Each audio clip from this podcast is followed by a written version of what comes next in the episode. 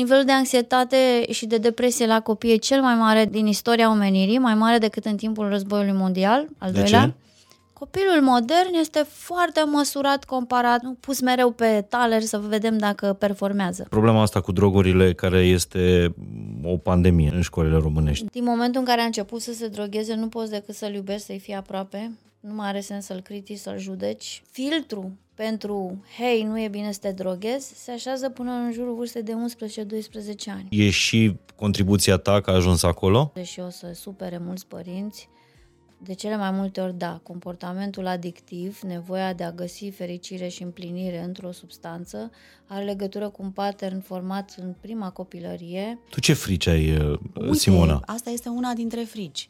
Asta este una dintre frici, apoi uh, uh, mi-e teamă să nu creadă că li se cuvine totul pe lumea asta. Noi, generația noastră și cei mai tineri, au fost învățați că trebuie să-i creștem fericiți pe copii. Avem iluzia asta că a fi bun părinte înseamnă a-i face fericiți și de câte ori ei ajung la situații în care simt această neliniște, n-am ce să fac, m-am plictisit, de ce m-ai adus aici, părintele se simte obligat să devină entertainerul de moment al copilului, ca și cum asta face parte din buna părințeală. Nu mai obligat, se simte vinovat dacă nu îl face fericit pe loc. Copilul simte asta și plusează. Și atunci ce e cel mai important să le creștem copiilor?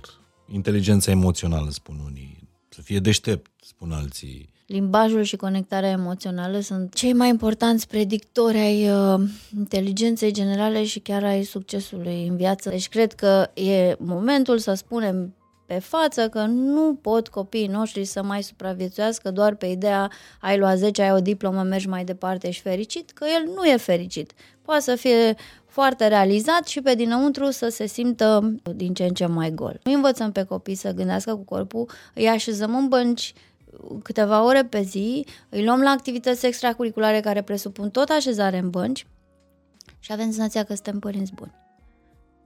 Dar ce facem e să le sugem energia de la gât în sus, să își ia o diplomă și pe urmă ne întrebăm de ce consumă droguri, de ce sunt nefericiți, de ce cad în anturaje. Nu sunt conectați la cine sunt ei cu adevărat.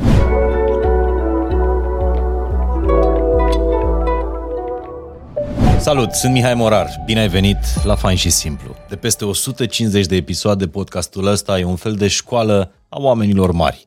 Încercăm să învățăm unii de la alții, dar să creștem împreună, pentru că învățarea continuă e ceea ce se spune că ne dă rost și evoluție în viață. Astăzi vă propun o școală a părinților, un episod în care să vedem ce de făcut cu școala celor mici, cum ne educăm noi părinții pentru a educa pe ei, copiii. La început de an școlar, podcastul ăsta e un ghid pentru a naviga prin vârstele copilului tău, problemele educației din România, pericolele din societate și vremurile în continuă schimbare. Dar în același timp, conversația din acest episod e un manifest pentru întoarcerea la cea mai faină emoție de părinte. Bucuria. Bucuria de a crește copii și bucuria momentelor trăite împreună cu ei. Partenerul nostru pentru acest episod, fain și simplu, Hochland, face parte din viața românilor de peste 25 de ani. A fost alături de multe generații de școlari și vrea să încurajeze în aceste momente bucuria de a fi împreună, mari și mici, și să-i asigure pe părinți că totul va fi bine. La începutul oricărui an școlar, emoțiile ne copleșesc, grijile de asemenea. Le dăm mai departe copiilor, de aceea avem nevoie să ne reamintim că trebuie să le fim alături celor mici, oricât de mare ar crește, să-i susținem necondiționat. Chiar și sandvișul pe care părintele îl face cu grijă în fiecare dimineață și îl pune în ghiozdan este o ancoră pentru copil în mare agitată a emoțiilor noi pe care le experimentează. Pentru că, așa cum spune și noua campanie Hochland, bucuria gustului împreună face prima zi de școală mai bună. Așa că hai să învățăm împreună din acest podcast cum putem crește împreună o generație de copii bucuroși, mai puțin anxioși, o generație vulnerabilă, dar nu nepregătită emoțional, o generație liberă, nu dependentă. Descoperim ceva ce ne aduce bucurie și am vrea mereu aproape să ne fie. Iar când viața ne duce pe drumuri diferite, momentele importante sunt și mai prețuite. Pentru că orice masă cu adevărat bună merită bucuria gustului împreună. Merită Hochland.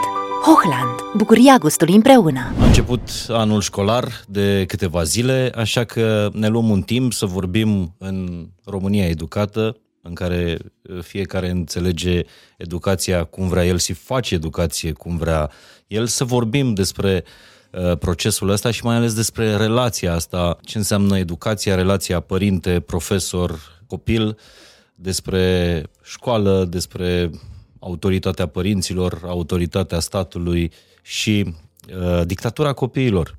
Bine v-am regăsit la Fain și Simplu. După vacanță uh, stăm de vorbă cu autoarele podcastului, unuia dintre podcasturile mele preferate, uh, Părinți cu Minți, de pe platforma Zuniverse. Este vorba despre Oana Moraru. O să încep cu, cu tine. Este expert în parenting și în educație, este fondatoare de, de școală în, în România și Simona Gherghe, elevă premiantă, uh, jurnalistă prea bine cunoscută, personalitate media și mama autoritară a doi copii. E, autoritară. De unde atât autoritate? Mamă de doi, cum îmi spun eu, da. Bine ați venit și, în primul rând, felicitări pentru, pentru podcastul vostru. Cred că Părinți cu Minți e o resursă foarte bună, uh, mai ales acum când, uh, cel puțin pretindem că ne dăm cu toții restart. Da. Mulțumim. Mulțumim, Mulțumim. de invitație. O să fie greu podcastul ăsta pentru că peste vară, știind că prima mea înregistrare după, după vacanță va fi cu voi două, mi-am, mi-am notat tot felul de, de lucruri și cred că una dintre știrile cele mai importante ca să intrăm în zona asta, că fiecare vede educația în alt fel, e faptul că Suedia, țară care făcuse o, o revoluție și renunțase la manualele școlare, la scrisul de, de mână, pare că s-a întors la manualele clasice, renunță la, la tablete după ce și-au dat seama că uh, procentul elevilor cu probleme de citit uh, a crescut undeva spre 20%, adică unul din cinci copii nu prea e în stare să citească.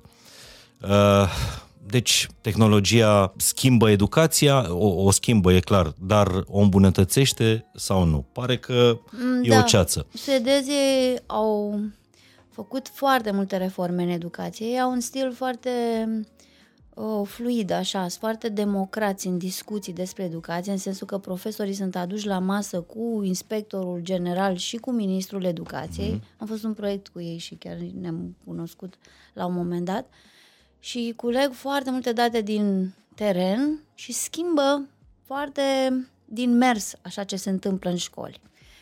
Așa că o schimbare ca asta nu e nicio mirare sau nu e o revoluție la ei. Într-adevăr, au introdus tehnologia, tablete, manuale virtuale foarte în adâncime până la copiii mici.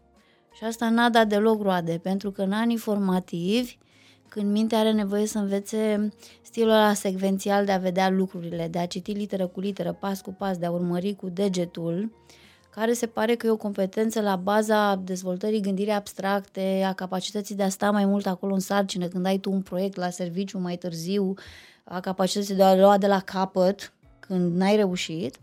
Și dându-și seama de lucrul ăsta, au zis, ei, gata cu tabletele, cu manuale virtuale, cu cititul în afara hârtiei mai târziu. Sunt alte școli din lume care introduc um, după clasa, după 12 ani, mhm. învățatul uh-huh. cu tehnologia, care e foarte bun, e, aduce multe beneficii. Dar ani formativi, de la 6 ani la 12 ani, e încă bine să stăm pe hârtie și nu mai bine că suedezii care sunt așa de rapizi în transformări, fac niște pași înaintea noastră, că și noi în sfârșit când o să facem reformă aici în România, o să știm deja cu ce să nu greșim. Adică atunci când o să fie copiii noștri o să dea bacalaureatul sau ceva. Da, deci nu. încă școala în România se face bine dacă se face pe nu, noi scris de mână așa... și pe caiete sau e prea veche a noastră? E prea veche. Noi am rămas pe stilul ăla funcționăresc pe caiete, pe hârtie, fișe, exercițiu 1, mhm. exercițiu uh-huh. 2, fără gândire critică. Ei s-au dus mult pe gândire critică, pe rezolvare rapidă de probleme situaționale, de viață, de context, uh, transdisciplinare, cu tehnologie la dispoziție. Le-a crescut uh-huh. mult gândirea, abilitatea asta de a sta în uh, uh, subiect cu pasiune și-au și ramificat competențele copiilor, adică de la o vârstă încolo, de pe la 12 ani, se așează cei care sunt mai pe tehnic, cei care sunt mai pe arte, cei care sunt mai pe învățare Asta abstractă. la noi uh, prin clasa 5 nu? 6 pe la 6. clasa 6 așa. Uh-huh. Uh, mm, și dându-le copiilor de la o vârstă unde nu mai poți să te chinui pur și simplu să arăți celorlalți, uite, eu nu mă pricep la matematici înalte, dar dându-le șansa să se dezvolte în direcția nu neapărat a unei cariere, dar în direcția potenței gândirilor, că nu toți suntem făcuți pentru gândire abstractă, pentru matematică, fizică, chimie de liceu, cum e acum în România, uh, le construiește foarte devreme stima de sine. Și revenind acum la ce a zis, la tablete și la tehnologie, uh, au dezvoltat mult gândire critică, bucuria asta de a gândi și a lucra aplicat, folosind tehnologia, dar a observat că de la clasa a șasea încolo, și nu numai suedezi, mai multe țări din Occident, că au pierdut baza aia tradițională, s-au îndepărtat prea mult uh-huh. și prea rapid, de foarte de mici, pe partea aia de buchiseală, de stat cu creionul în mână, cu pixul, care este, să zicem așa, baza piramidei învățării. La ce ajută scrisul de, de mână? Oh, oleo, Sau cititul dintr-o, dintr-o carte mult. și nu de pe tabletă? Deci învățarea asta academică de adâncime la care visăm toți părinții și profesorii, în sensul că, uite, al meu copil poate sta pe carte pe termen lung, își poate sublinia din cartea de istorie ideile principale. Sau, nu știu, când va fi la muncă, la el va putea să ia un proiect de la capăt, să-l gândească cu echipă, în pași, procedural, etapizând, transformând ce a greșit, toate aceste competențe au la bază capacitatea creierului de a vedea de mic, de la 6-7 ani, literele dintr-un cuvânt și de a le analiza. Uh-huh. De exemplu, încă în pedagogia românească, pentru cine o face bine, la șase ani trebuie să faci un an de zile exerciții cu copii de despărțire a propozițiilor în cuvinte, de reprezentare grafică a fiecărui cuvânt sub forma unei liniuțe, de reprezentarea silabelor din fiecare cuvânt sub forma unor linii mai mici și de reprezentarea sunetelor sub forma unor puncticele. Asta e gândire analitică. Și una dintre cele mai puternice amintiri pe care cred că și o eu și Simona le avem le făceam. încă din școală. Acum nu toți educatorii mai fac asta. Chestia asta plicticoasă, dar în același timp capabilă să dezvolte abstractizare, să-ți reprezinți cuvântul sub forma unei liniuțe și uh, este o abilitate analitică a minții care se formează în intervalul ăsta de vârstă, 6-8 ani. Dacă îl pierzi, dacă pierzi fereastra asta de oportunitate, greu mai face saltul mintea. De asta ajungem acum la clasa 5-a 6 să avem o groază de copii, mulți, peste 70%, nu mai zic de adulți, că văd inclusiv la învățători sau profesori care postează online, genul ăla de oameni care când vor să exprime o idee, scriu o propoziție din aia cărnat, care nu se mai termină. Știi despre ce vorbesc, nu? Unde ideile sunt explicate, da. sunt puse mai cu virgulă, da? O propoziție lungă, grasă, un cârnat de idei, juxtapuse, fără nicio logică. De ce crezi? Pentru că adultul ăla n-are la bază gândirea analitică, nu simte când să pună punct, nu știe cum nu să lege să ideile, nu știe să oprească. Toate lucrurile astea vin din copilăria timpurie și culmea au legătură și cu felul în care copilul când a făcut pași alternativi pe scări. Știi că la 2 ani jumate se măsoară dacă un copil când coboară sau urcă scările alternează pași. Aha. Sau coboară doar așa. Da? Sau au o legătură toate cu abilitatea copilului de a urmări traiectoria unei mingi când tati șutează în parc la 2 sau la 3 ani cu mingea. Sunt copii care, din naștere, din diferite motive, nu pot urmări traiectoria mingii în parc. Copiii ăștia o să aibă dificultate în urmărirea tablei și a discuțiilor sau a informațiilor sau a, eu știu, demonstrațiilor puse de învățător pe tablă. Vor avea dificultate în a translata privirea de la tablă la caiet.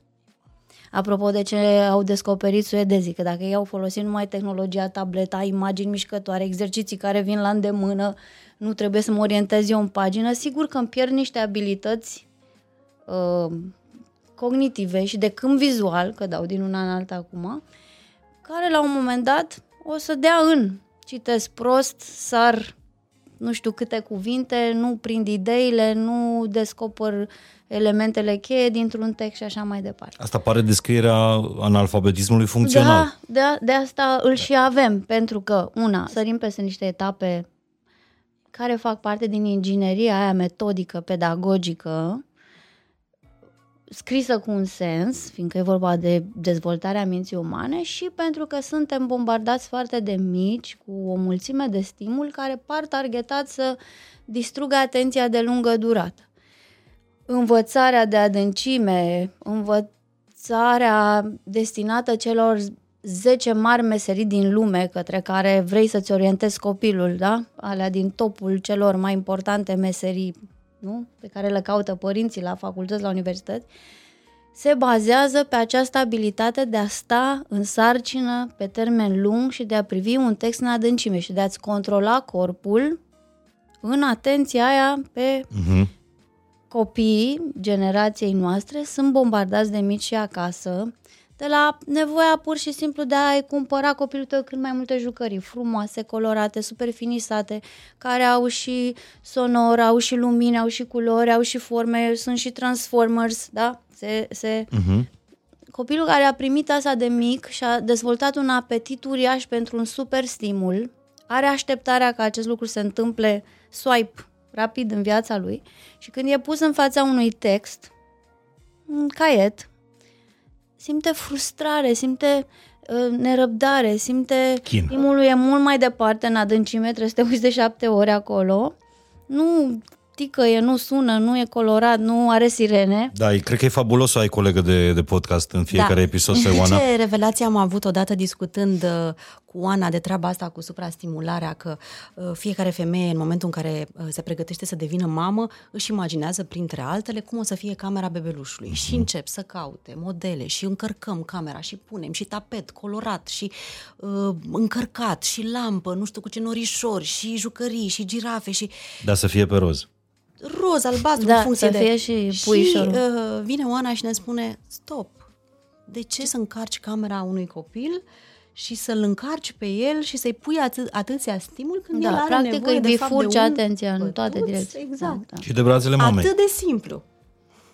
De asta în pedag- multe din pedagogiile din Occident e obligatoriu ca mobilierul din grădinițe să fie bej, culoarea lemnului, jucăriile, materialele să fie necolorate, nefinisate, mai degrabă elemente de astea din natură, bucăți de lemn, de bețe, de pânză și numai lucrările copiilor să fie cele colorate care fac contrastul între mediul înconjurător. Mediul grădiniței trebuie să fie cât mai tern, cât mai apropiat de culorile pământului. În România, grădinițele Cred că nu și-a Sunt născrit pline. nimeni copilul la o grădiniță gri. nu, nu, da, bej, culoarea naturii, da, culoarea pământului. Nu, în România atragi cu cât ai mese mai roșii, mai verzi, mai colorate, desene pe pereți. Pentru că trebuie să-i atragi pe pitici. părinți. Da, pentru că mult din educația în România se face pentru curia părinților și compensarea Alegi ca lipsurilor. și cum ai merge într-un hotel, de fapt. Exact. Da, e aspectul hotelier mereu, am scris despre asta, nu alege școli și granițe după aspectul hotelier. Că el Acum îmi mut și eu privirea, Da. uh, precum copiii în parc uh, când se joacă tati fotbal, uh, de la Oana la, uh, la Simona și ați uh, punctat foarte bine că părinții sunt cei care au un cuvânt foarte important de spus în ceea ce privește educația. Mi se pare că trăim într-o era dictaturii uh, părinților, în care părintele știe mai bine pedagogie decât uh, uh, dascălul, în care uh, oricine își poate da cu părere, dar de ce să facă bastonașe, dar de ce trebuie să despartă cuvintele uh, Da, deci să în facă silabe? plictisitor așa, să Că e desfacă. plictisitor. La ce l-ajută în, uh, în viață? Simți uh, treaba asta că ș- școala, și când zic școală mă refer grădiniță, gimnaziu, școală primară, e sub presiunea asta a, a părinților? Da, cumva este, dar uh, cred că uh, e, e bine să se implice părinții. Nu, e foarte important să fim acolo uh, până în procesul educațional. Asta, asta este opinia mea. Adică organizatorii, ce mai e de discutat pe Consiliul de Părinți, dar cam atât chestii care țin de uh, ce predă dascălul la clasă, eu nu pot să, eu nu am, nu pot să, n-am pregătirea să mă mm-hmm. implic în treaba asta. Dar vreau să uh, uh, vorbim un pic despre, uh, vreau să zic și eu două lucruri despre tehnologie, apropo de decizia mm-hmm. Suediei și de uh, de ceva vreme Ana cere insistent și ea o tabletă pentru că a văzut uh, la copiii de vârsta ei tabletă și evident nu se pune problema. Aici sunt dictatoare, că tot spuneai. tu. Ana având în momentul Ana ăsta având șa- șase, șase ani, ani nu? și patru luni, da. Și mi se pare că este o vârstă mult prea mică pentru un copil să aibă la dispoziție telefon exclus, dar nici măcar tabletă. Și m-am gândit la ce am făcut noi toată vara asta, cât am fost plecați, uh, și la faptul că ei nu au simțit nevoia nici măcar să se uite la televizor, pentru că am fost la mare, au fost la bunici și cât de mult s-au conectat, de fapt, cu natura. Și uh, îi admiram în weekend, am fost două zile la mare, uh, la cum s-au jucat, de fapt, cu natura. N-au avut nevoie de nimic pentru că au fost împreună, au alergat, s-au jucat cu valurile, au adunat scoici, am adus acasă două sacoșe de scoici, s-au jucat cu pietricele, cu orice altceva, dar n-au cerut nici telefon, nici tablete, n-au simțit nevoia nici să se uite la televizor, ajungeam în casă, erau rupți pentru că au fost în natură și au fost foarte fericiți. Și nici noi n-am avut senzația că, aoleu, mergem într-un loc și ce facem cu copiii, pentru că părinții au această problemă. Să le facem, să le facem program, să le punem activități, să le umplem timpul. Mm-hmm. Ceea ce și asta e ok, ca să experimenteze. Dar cumva trebuie să-i ascultăm, să le ascultăm și lor ritmul. Adică dacă se poate așa, e cea mai bună cale. Până când, sigur, o să trebuiască să le cumpărăm o tabletă ca să o folosească în procesul învățării. Dar până atunci să ne folosim de natură, de ceea ce suntem, de ceea ce sunt Da, e ei. greu. Pe de altă Așa. parte, e mult mai uh, confortabil pentru uh, părinți uh, să le pună un telefon sau o tabletă în brațe, că sunt la masă, la restaurant, chiar și în vacanță, uh, pentru că uh, e nevoie de mai puțină implicare, adică câștigi timp pentru, pentru tine. Simți uh, că părinții, chiar dacă știu uh, că fac o greșeală pentru confortul lor, le pun tehnologia în brațe copiilor? Da, generația asta de părinți uh, nici nu poate fi foarte blamată, fiindcă uh, sunt poate cei mai stresați adulți în momentul ăsta. Adică sigur că au multe momente în viața lor când aleg calea cea mai simplă, chiar dacă e toxică, pentru că au multe, foarte multe de dus. E generația care trebuie să alerge, vorbesc și de mediul urban, de dimineață până seară, care au foarte multe opțiuni și niciodată nu pare să facă suficient de bine pentru copiii lor, că sunt o mulțime de alte comparații cu ce altceva uh, pot să urmeze, ce alte cursuri, ce alte bufete de oportunități le-ar putea oferi copiilor. Sunt atacați din toate părțile de informații, așa da, așa nu. Sunt atacați de sentimentul ăsta că um, alte familii își permit mai mult și mai bine pentru copiii lor în termen de educație. Uh, e tare greu. Pe vremea noastră exista cam un singur uh, model, algoritm de creștere a copilului. Îți intra copilul la școală, eram toți la fel, mm, nu erau comparații apropo de ce faci tu mai mult sau mai bine mm-hmm. pentru copilul tău. Și cred că sub presiunea asta mulți cedează și spun, auzi, am și eu nevoie de un moment de liniște și bag tableta și mănânc și eu liniștit. Dacă totuși să zicem că până la urmă îți propui să nu faci asta, trebuie să treci de un moment foarte greu, acela în care copilul face în toate felurile și se trântește și se plictisește. Dacă treci de momentul ăsta, de tipping point, așa, de momentul de agasare, de stres, de nervi, de o ha, mârială a copilului, uh, există așa în mod magic la copii un punct în, în care ei sunt învinși de propria oboseală de a se mâri și de a protesta, mai că părinții n-au răbdare, nervos vorbind, să ia, să-i lase, fără nimic. Există momentul ăla de întâlnire cu plictisul propriu, cu care culmea copiii se adaptează. Dar noi nu avem răbdare să-i lăsăm să ajungă la acel moment. Deci tu spui că nu e bine, în primul rând, să ne lăsăm manipulați, Da, să inventăm tot felul de lucruri astfel încât să uite de ideea, nu știu, de a-i da telefonul e bine, și să depinde de lăsăm vârstă. să mârie până când... Depinde de vârstă. De exemplu, la un copil de 2 ani, 3, dacă pleci cu el în mașină sau la restaurant și vrei să stai la restaurant, în primul rând este o iluzie că te poți duce la restaurant cu un copil de 2, 3, 4 ani. E, vrei tu, dar nu se poate sta la restaurant. Clar că va face ceva pe acolo. Deci întâi trebuie să-ți înfrângi sau să-ți dai delete pe iluziile despre ce poți face cu un copil mic în viața ta. Nu poți face. Doi, trebuie să te gândești ce, ce arsenal iei la tine pentru momentele lui de supărare. Nu o să-l înfrângi la restaurant, la magazin, în așteptare, la un aeroport și o să-l lași să se dea cu fundul de pământ. Deși am văzut și părinți care fac asta și până la urmă copilul se ridică și își găsește, se joacă cu degetele pe un geam. Ați văzut asta da, prin da, aeroporturi. da, da. Când nu mai ai ce să-i faci, el găsește ce Dar să-și asta nu facă. înseamnă abandon din partea Nu, nu, părintelui? nu, nu, că el e acolo, poate să fie, să Stai pună mâna lângă pe el. el, să facă contact Ok. vizual, nu, nu, dar nu, nu trebuie să arate agasat. Dar cu copilul mic nu poți să-l înfrângi de atâtea ori, trebuie să fii echipat cu o cărticică de asta, cu două creioane de astea, cu un maimuțoi, dar să nu le scoți pe toate, trebuie să le scoți pe rând, să-l aștepți, să-l aștepți să plisească, să-l aștepți să mai facă două ture, o scoți pe următoarea și așa mai departe. Cu copiii mai mari, peste 6-7 ani, e bine să-i lași să-și găsească momentul ăla de plictis. Doar că noi, generația noastră și cei mai tineri, au fost învățați că trebuie să-i creștem fericiți pe copii. Avem iluzia asta că a fi bun părinte înseamnă a-i face fericiți și de câte ori ei ajung la situații în care simt această neliniște, n-am ce să fac, m-am plictisit, ce, ce, de ce m-ai adus aici, părintele se simte obligat să devină entertainerul de moment al copilului, ca și cum asta face parte din buna părințală. Nu mai obligat, se simte vinovat dacă nu îl face fericit pe loc. Copilul simte asta și plusează și face și mai rău. Simți, simți momentul ăla în care începi să umbli pe vârfuri ca să-i faci pe plac, Da, da, Păi da. el are putere atunci și nu e deloc... uh, Ascultam un podcast uh, de ale voastre în care spuneați uh, despre jocul ăsta de Putere de între putere ei. adică cel mic intră într-un joc de Intră- putere cu, toți, cu părintele. Toți intrăm, da.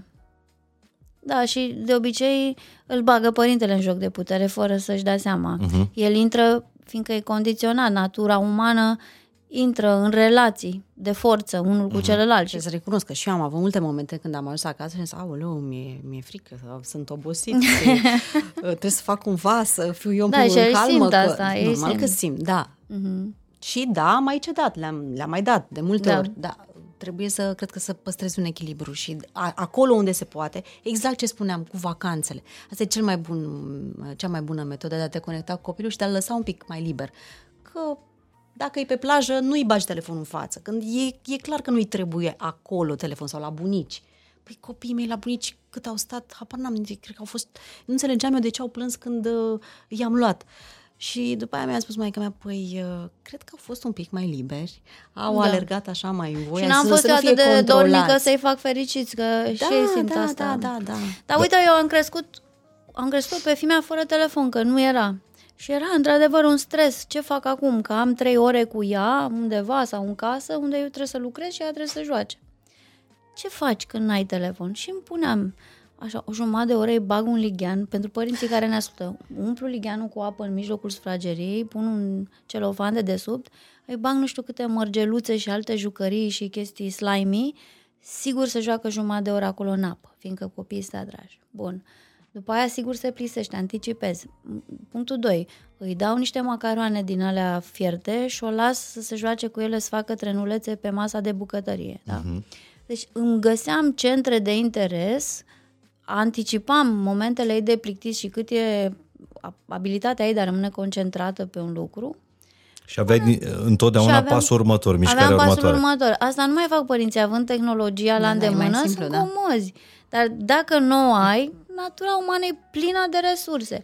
Sau o lăsam să picteze pe uh, faianța din baie, da? Sau cu cariocele astea de apă. Uh-huh. Stătea acolo ore în șir. Sau o lăsam că îi plăcea să scoată toate tricourile și chiloții și pantalonii din șifonier. Sigur, cu prețul ăsta, că trebuia să le pun la loc. Eram sigură că pot să dorm 30 de minute cât face chestia aia. Deci uneori trebuie să-ți planifici ziua, să mai lași niște lucruri, dar dacă te uiți la ea, după, nu știu, după 3-4 ore în care eu am lucrat sau am dormit așa printre picături, îți dai seama că copilul tău a avut parte de stimuli și de momente de învățare cu mult mai prețioase decât statul la o tabletă, la o rățușcă roșie care cântă strident sau la un trenuleț care face ca toate alea. Doar să ai un pic de... Iar acum e Răbdare și internetul idei. plin de resurse pentru părinți. Ce Între, să faci? între ai dat telefonul și avea o ca- liniște în casă și o casă curată și a nu-i da tehnologie și a avea o casă întoarsă pe dos, ce preferi? Asta cu casa întoarsă pe dos. Iarăși este o iluzie că atâta timp cât ai copil mic trebuie să fie și foarte multă ordine. Aoleu, Asta. eu am trecut prin Cum e asta. la tine, Simona? Să știi că încă lucrez la mine. Că Copiii sunt ok. Eu la, cu mine trebuie să lucrez cu creierul meu când nu pot să le am pe toate. Adică și casa Da. da. curată și copii fericiți.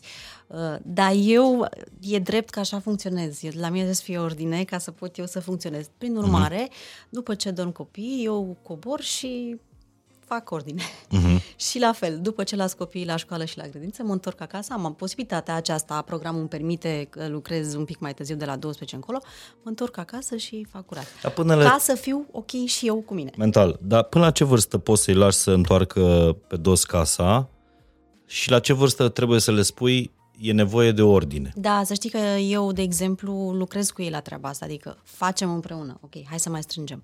Și cel puțin Vlad, care e mai comod, zice, nu, dar nu pot, nu pot, ai cum, tu le-ai scos, trebuie să mă ajuți, ok, hai, împreună facem treaba asta. Nu, nu, uh, limite se pun la orice vârstă și la 2 ani când ei vor să măzgălească pe toți pereții, Ok. poți să pui limită, dar trebuie să o pui vorbindu-i pe limba creierului unui copil de 2 ani. Că iarăși o altă iluzie a părintelui este că el crește un adult. Știi, când crești un copil ai senzația că îl crești ca să devină un adult bun. Și atunci îi vorbești din creierul tău de adult. Nu, tu crești un copil de 2 ani care are o minte incapabilă să-l înțeleagă pe nu picta aici, pictează acolo. Este absurd pentru el. N-are, n-are poveștile astea de ce e important să ai ordine. Dar poți să-l reduci la a desena doar aici pe perete pe limbajul lui. Și am povestit în un podcast cum am făcut. Mm-hmm. Am început să cânt prin casă cu carioca ei în mână, împreună, Aici da, aici nu, nu, nu, nu, aici da, pe cearșaf, pe nu, nu, nu, nu, aici da. Intrându-i joculețul, cântecelul ăsta foarte mm-hmm. amuzant, în celule, programând-o, se plimba cu pixul prin casă și își cânta aici nu, nu, nu, nu, se ducea în, da?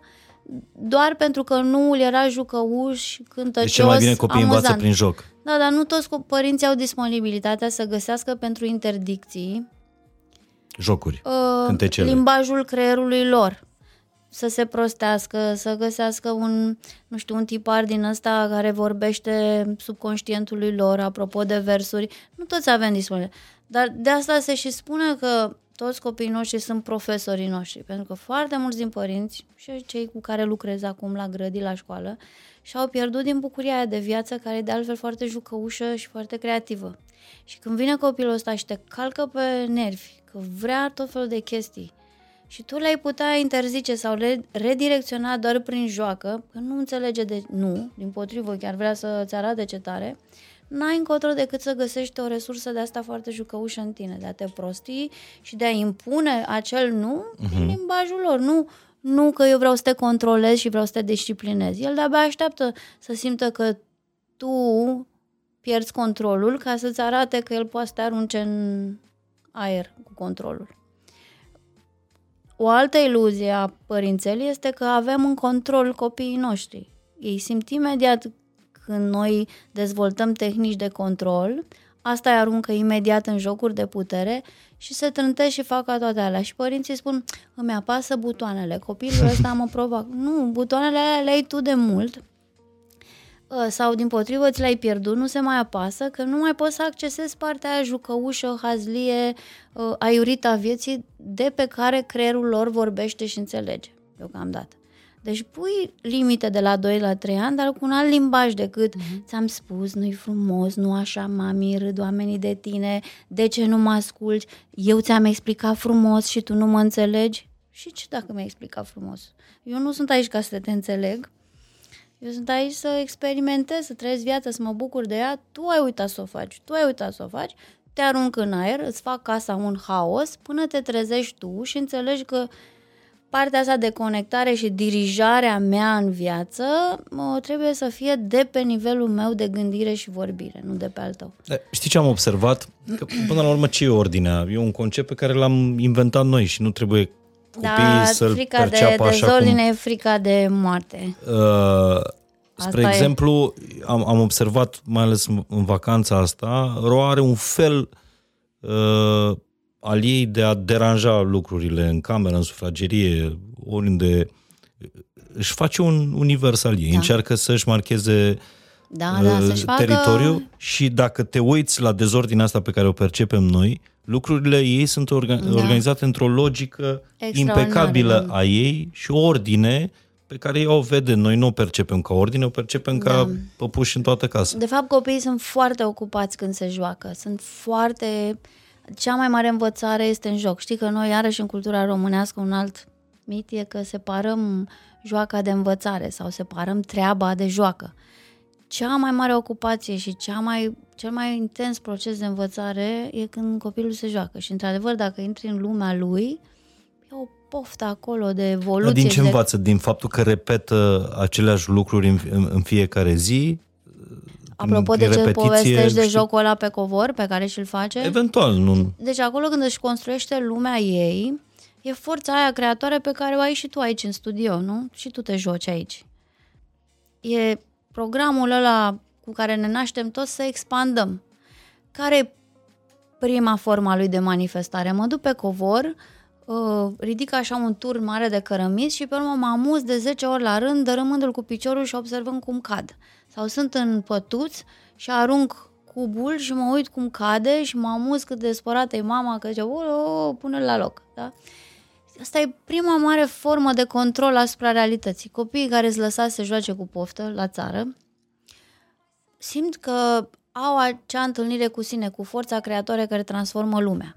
Când le spui prea adesea, strânge, pune la loc, ți-am zis, practic tai bonzaiul, îi spui, hei, hei, hei, oprește creativitatea Toaletezi sau pomul. toaletezi pomul înainte de a-și răsfrânge și el crăcile pe unde poate. De la un punct încolo trebuie toaletat. Nu sunt de acord cu variantele de grădinițe în care copiii sunt mai prin copaci.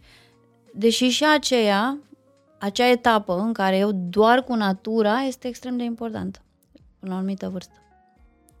Tu când le spui stop, Simona? Ei, am multe momente în care le spun stop, că am așa tendința de a controla lucrurile, uh, care vine și din dorința mea de a fi totul în ordine, dar uneori mă mai trezesc așa, știi, și fiecare întâlnire cu Ana pentru mine e o mare lecție și procesez, procesez, procesez și îmi pun și o mulțime de...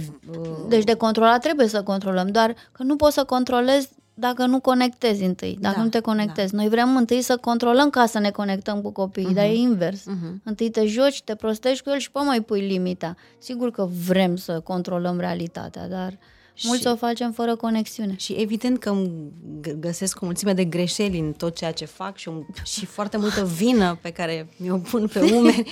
Dar cred că fiecare părinte simte treaba asta. Uite, eu îți dau un exemplu banal. Astăzi e foarte aglomerat orașul, cum se știe, a început, început școala, școala. și uh, am, era blocat DN1 și uh, eram foarte stresată când, când întârzi, că mie nu-mi place să Da, întârzi da. și cumva le-am transmis stresul ăsta și mi-e ciudă că le-am transmis și lor stresul ăsta. Ok, e bine să știe că trebuie să fie la, la timp, la, la școală, la grădință, dar nu să le trans să le transmit stresul meu.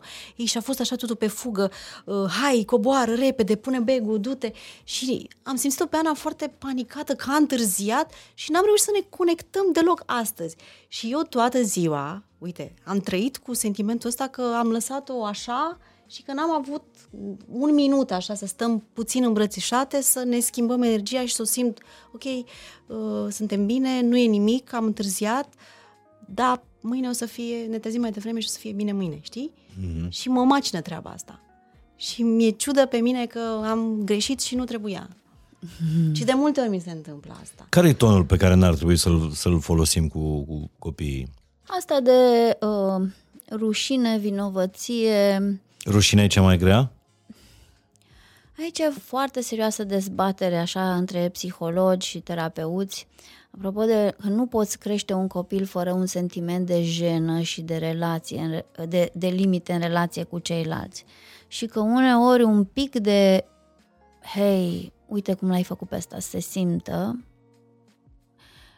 mi-e greu acum, eu ca mamă să-mi trăiesc starea asta, nici nu pot să mă uit în ochii copilului pe care l-ai lovit, să zicem că îi se întâmplă asta, copilul meu lovește pe cineva și eu nu, nu îndrept către el rușinea, îi arăt lui ce simt eu în momentul ăla. ăla aia e pedeapsa lui, nu? Conectarea lui cu starea mea emoțională. El, după mine, modelează starea aia de jenă, de părere de rău, de rușine pe care o trăiesc emoțional în relație cu copilul agresat, ca și el, la rândul lui, să o simtă, să o trăiască. Dacă nu vede în mine, nu simte. Nu? El, ei își modelează trăirile după aparatul nostru de deci atunci un moment de jenă, de rușine pe care o trăiește mama natural, că l-a lovit pe celălalt, face bine copilului, pune o limită sănătoasă. Că ne-am dus pe parenting modern, care e bun, dar uneori prea ad liter am înțeles, și am zis, no, copilul nu trebuie să aibă niciun fel de rușine. Nu, copilul trebuie să aibă jena de a nu face rău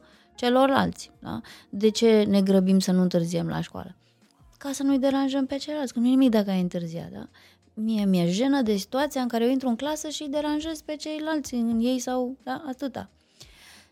Rușinea devine toxică când este instrument de constrângere și de reprimare a trăirilor naturale. E rușine, nu-i frumos, uite-l pe ăsta cum e cum mai drăguț decât tine. Cum e am rușine trecut. să faci, da. să gălăgie, e rușine să spui Da. asta, e rușine să... La fel cum e frica de autoritate, că s-a spus, băi, copiii în școală trebuie să fie, apropo de școlile private, de faptul că conduc una și unele așteptări ale părinților, e ca ei să vină acolo și să se simtă ca la hotel, să fie fericiți, fără rușine, fără frică, să se simtă creativ tot timpul, fericiți. Da?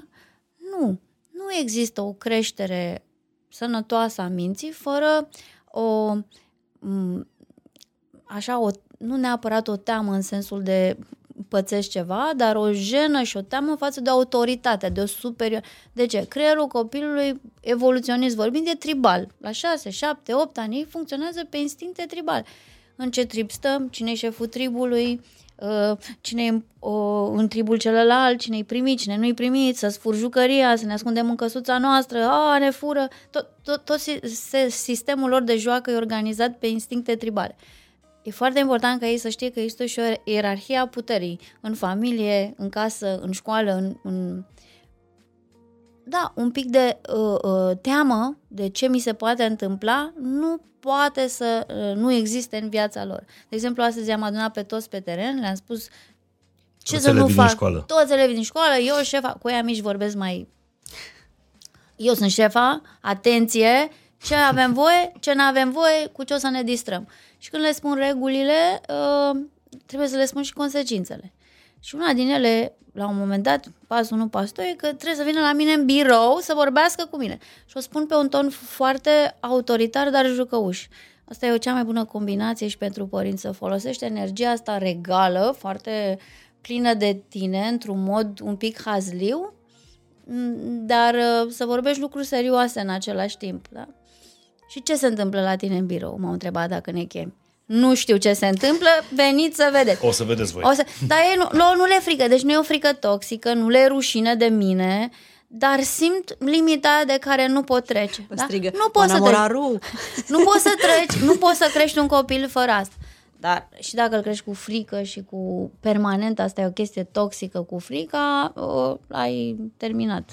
Da, asta citeam într-o carte, cred că a lui Brené Brown, apropo Da. de rușine și de eh, vinovăție. De fapt, problema la rușine este că este egală cu frica și de fapt e frica de moarte. Da, toate. Știi? Și atunci când, când, când vorbești pe un ton uh, jucăuș, dar autoritar, uh-huh. practic îi spui, vedeți că poate să fie rău, dar nu moare nimeni din asta. Da, și eu n-am intenția să-ți fac rău. N-am încotro, sunt regina universului în momentul ăsta și eu te... Dar pe tonul foarte jucăuș. Doar că aici trebuie să lucrezi foarte mult cu tine, tu ca adult, pentru că să-ți înfrunzi tu ce chestia ai în copilărie și de câte ori te simțeai vinovat în fața părinților și a profesorilor lor, că altfel iese pe gură toxicitatea aia care s-a atașat de ideea de a-i face unui om observație.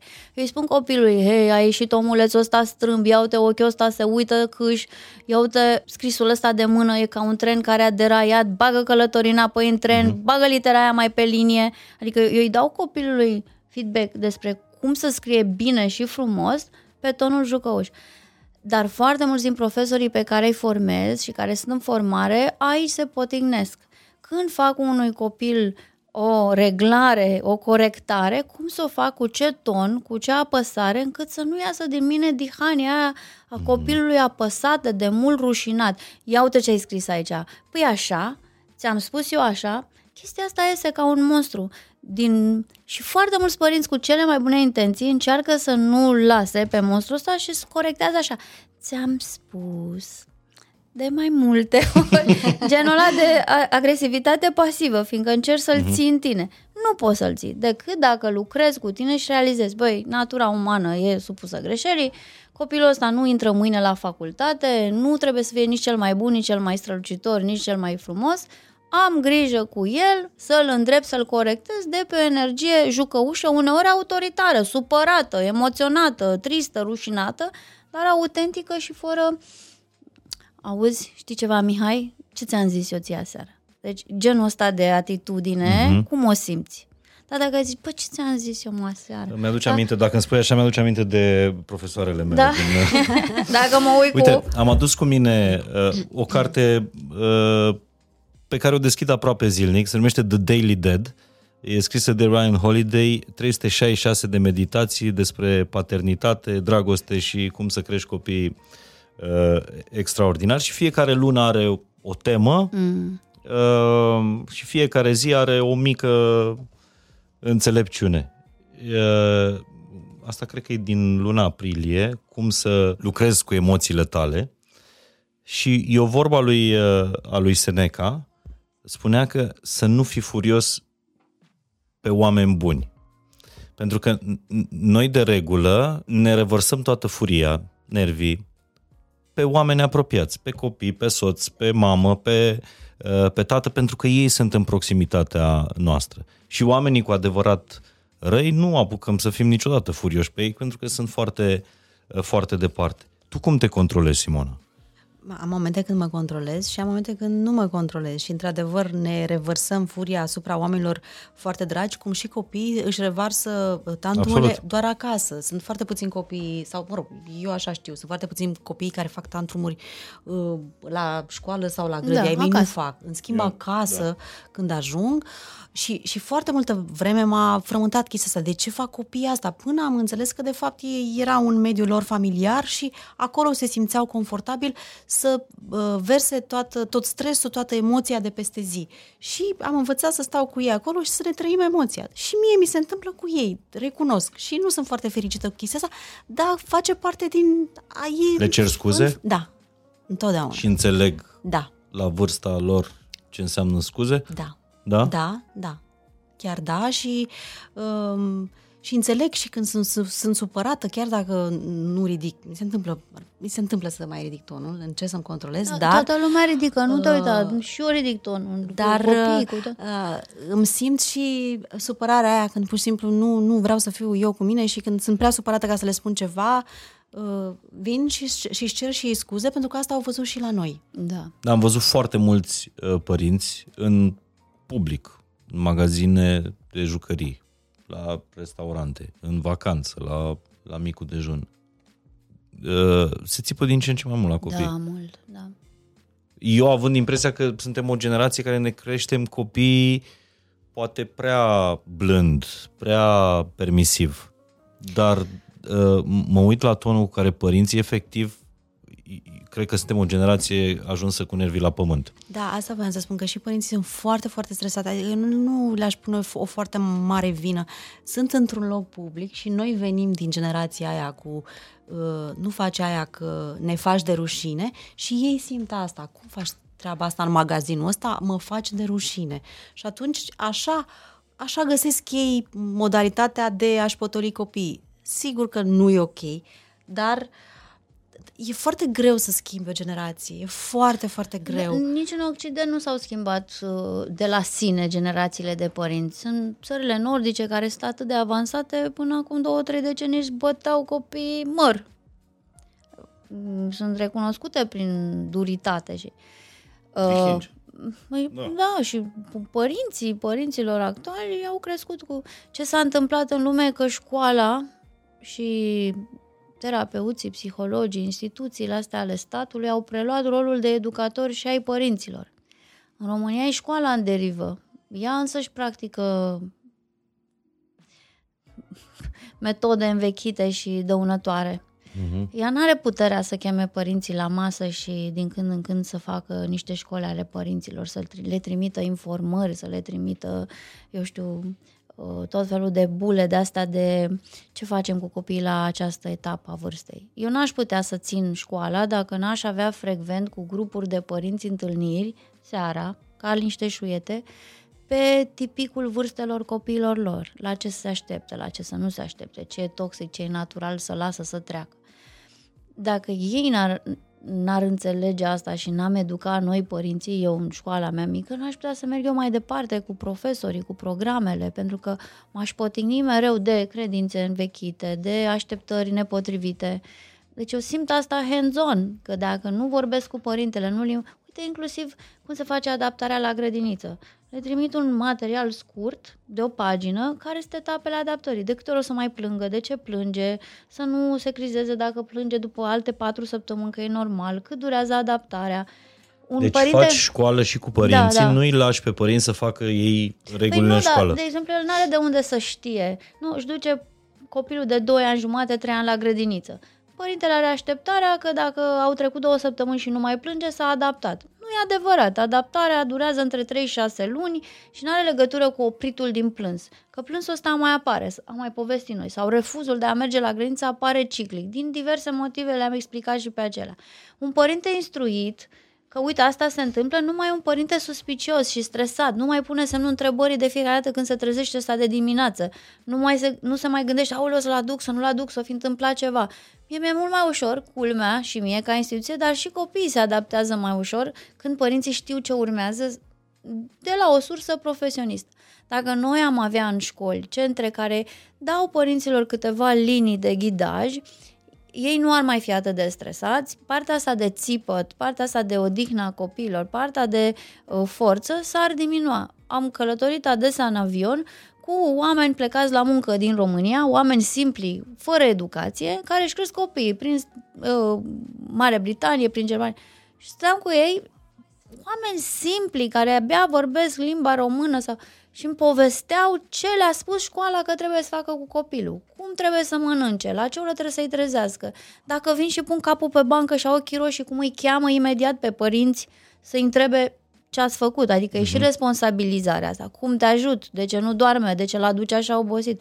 La noi nu se întâmplă, la noi e la liber totul, natura umană. Și pentru că autoritatea școlii a scăzut în România, de autoritatea părinților crește. Încearcă să țină uh-huh. sub control fără ce să aibă pot ei, niște fără să aibă pedagogie. niște informații sau niște, hei, stai liniștit, nu te criza că plânge, că e normal sau da, da.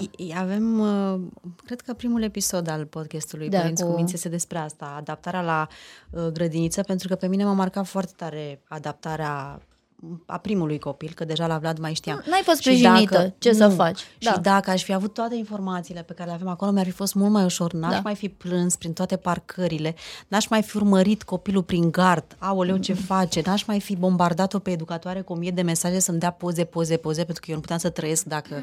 Și toată anxietatea mea, de fapt, pe care i-am transmis-o și Anei, și mi-ar fi fost mult, mult, mult mai simplu.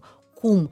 De altfel mi-a fost mult mai simplu acum când am înscris-o pe Ana la pregătitoare, parcurgând cu tine discuția da. aceea back to school. Ai fost mai echipată. Exact, și am da. fost echipată. Am primit un manual de funcționare. Asta e, trebuie să funcționăm și așa. Și asta e chestia simplă, dar uite, ai copii de 12 ani. După 12 ani, copilul dezvoltă un fel de standard intern. Începe să spună, păi, da, pe mine cine m-a întrebat? cei cu viața mea, unde vrei să merg. Dezvoltă autoritate în fața uh-huh. părinților, devine, uh, de replici, uh, vrea să participe la planurile lui de viață. Normal. Părinții din România asociază asta cu obrăznicia. Ce ar fi să afle toți, da, nu dintr-un podcast, că pe ăla trebuie să-l cauți, da? Școala trebuie să vină spre părinte, să-l bombardeze. Păi e normal, sărbătorește acest moment. Copilul tău nu e obraznic, copilul tău începe să-și dobândească autoritate pe viața lui, vrea să fie băgat în seamă, vrea să contribuie, vrea să participe. Schimbă-ți atitudinea, nu mai fi genul de părinte care doar îl cicălește și îl dirigează, pentru că creierul lui nu mai poate să asculte doar instrucțiuni, are nevoie și de parteneriat.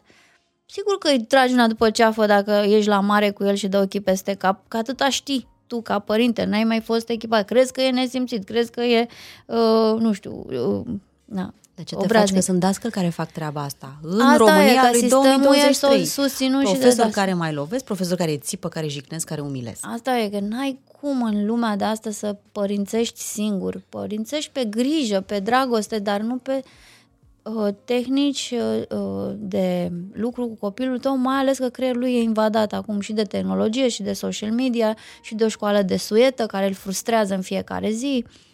Ai nevoie de ajutor cum au nevoie inclusiv cuplurile în iubire. Ați văzut că acum nu mai este o relație, o chestie simplă. Trebuie să uh, primești sfaturi pentru ea, nu? Da, chiar citeam uh, zilele trecute în studio că unul din cinci cupluri uh, divorțează în ce în ce mai multă lume. Nivelul de anxietate și de depresie la copii e cel mai mare din ever, din istoria omenirii, mai mare decât în timpul războiului mondial, al de doilea. Ce? Copilul modern este foarte măsurat, comparat, pus mereu pe taler să vedem dacă performează. Uh-huh. Copilul modern e foarte expus la foarte multe alte tipologii umane. Li se pare tot timpul că they miss out on something, cum să spune, adică că pierd ceva dacă n-au uh-huh. ei asta și asta. E asta foarte expus la social, la social media, media da? Modelul de frumusețe, modelul de încredere în sine e complet perturbat. De asta ultimul studiu uh, pe vreo 10 ani făcut pe generațiile Uh, asta de adolescenți a spus clar că expunerea la social media trebuie întârziată până la 16 ani. Hm.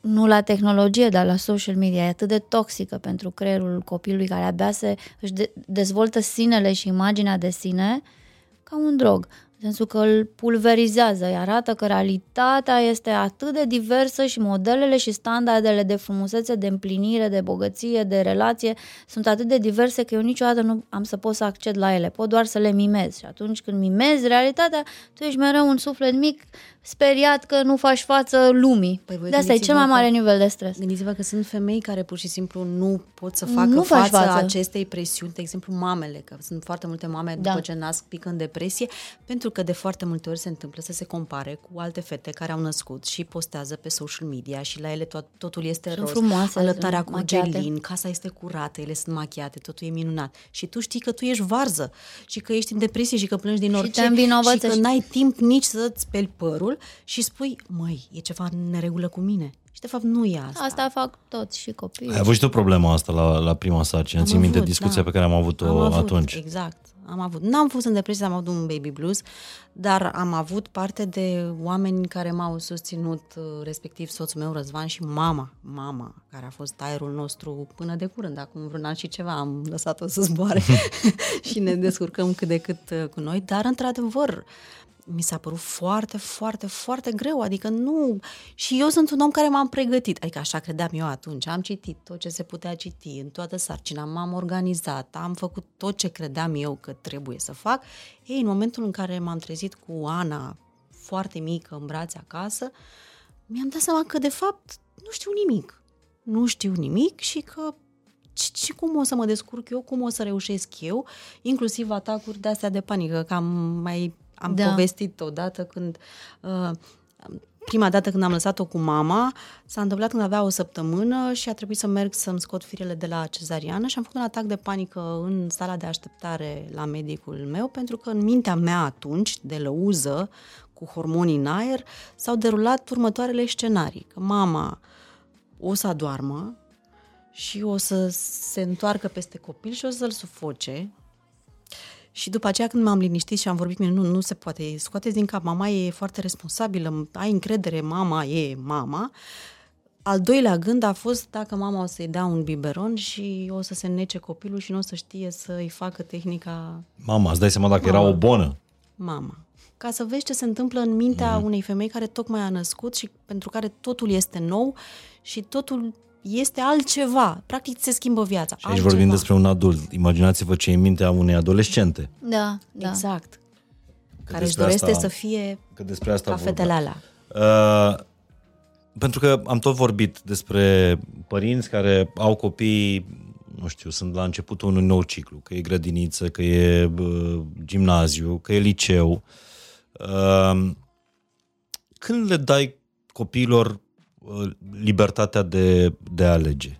Să-și aleagă, nu știu, drumul în viață, școala, uh, modul în care își petrec timpul liber, să aibă un cuvânt de spus în ceea ce privește, nu știu, vacanțele, timpul lor liber. Libertatea de alegere începe de la 2 ani, când îi spui, nu e așa, vrei uh, pachetelul ăsta sau ăsta, vrei rochea asta sau asta. De atunci sărbătorești uh, abilitatea lui de a alege. Și pe urmă o dai ca pe un instrument din ce în ce mai puternic uh, pe măsură ce înaintează în vârstă. Și sunt niște praguri de vârstă. La șase ani, libertatea este despre cum mă îmbrac, cât mă joc uh, și cam atât. Ce vreau să desenez. Deci în spațiu limitat. La 9 ani, că astea sunt pragurile, Libertatea copilului este despre negociere. Cum este programul meu? Cât e între libertate și teme? Cât uh, ai timp la dispoziția ta și faci ce vrei? Cât ai timp la dispoziția noastră, a familiei, a societății și așa mai departe. La 12 ani, libertate de ieșit afară. Cu cine ieși, ai voie să ieși afară, îți văd anturajul și așa mai departe. Echipat așa pentru libertate, în sensul că nu mai poți decât să-l îndrum din spate, un copil e totalmente echipat pe la 15-16 ani. Nu cu experiență, dar cu toate programele și toate filtrele. Să nu se bage în mare belea, să nu... E cam formatat. Poți numai să-i mai fi de atunci un fel de prieten, de influencer în viața lui, ca prin metode, eu știu, așa, la fel de sofisticate ca atunci când îi vorbești copilului mic de 2 ani, să te mai asculte și să să te privească ca pe un guru în viața lui, unul mai redus, dar suficient de puternic să uh, te respecte. Uh, deci după 16 ani. Acum depinde de ce libertăți. Dacă îmi dai un exemplu, spun exact ce și ce nu. Uh, libertatea de a se întâlni cu ce anturaj își dorește.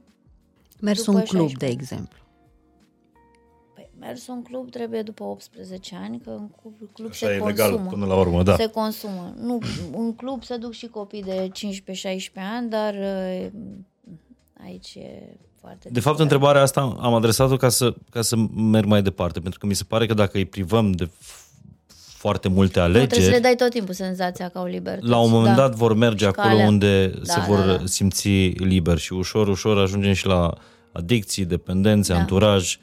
Uh, și problema asta cu drogurile care este o pandemie în școala, în școlile românești. Și peste tot în lume. Se consumă peste tot. Sigur că sunt unele medii mult mai reglementate, control uh-huh. în mhm. școală, dar se consumă în afară. În Statele Unite nu mai droguri, se consumă pastilele astea care sunt optimizers, cum uh-huh. se cheamă. Da? Se consumă foarte mult aderal, de exemplu, în colegii. Se fumează foarte mult. Uh, e o pandemie în toată lumea de consum de uh, droguri. Crezi că poate să oprească asta, asta cineva? Că e una dintre cele mai mari frici ale, uh, ale părinților, uh, mai ales când ajung spre vârsta adolescenței. Nu la vreau. asta, bă, să ajung să facă ce vrea el, numai să nu se drogheze.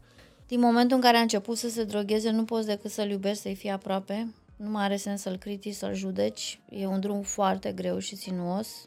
Uh, cu terapie, cu multă încredere în el, cu multe cu mulți pași înapoi, cu multă durere și suferință din partea părintelui, dar sunt copii care ies din asta la un moment dat, dacă sunt susținuți și primesc iubire, nu mai poți să-i judeci, nu mai poți să-i cerți când sunt pe droguri, fug și pleacă. Și... Pentru că e și uh, contribuția ta că a ajuns acolo?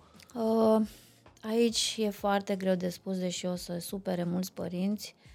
De cele mai multe ori, da, comportamentul adictiv, nevoia de a găsi fericire și împlinire într-o substanță, are legătură cu un pattern format în prima copilărie, un fel de codependență pe care fie a văzut-o în familie, între părinți, un fel de toxicitate, apropo de învinovățire, ceartă, nu ești niciodată suficient de bun, pasivă sau activă, și atunci el caută să împlinească mm-hmm. în alte direcții Uh, sau chiar modele în familie, pentru că nu, e, nu trebuie neapărat ca mama să consume droguri sau tata, dar poate mama și tata se împlinesc și sunt fericiți fiind workaholici, muncind foarte mult, făcând shopping foarte mult, uh, deconectându-se foarte mult de deci la dependențele se moștenesc?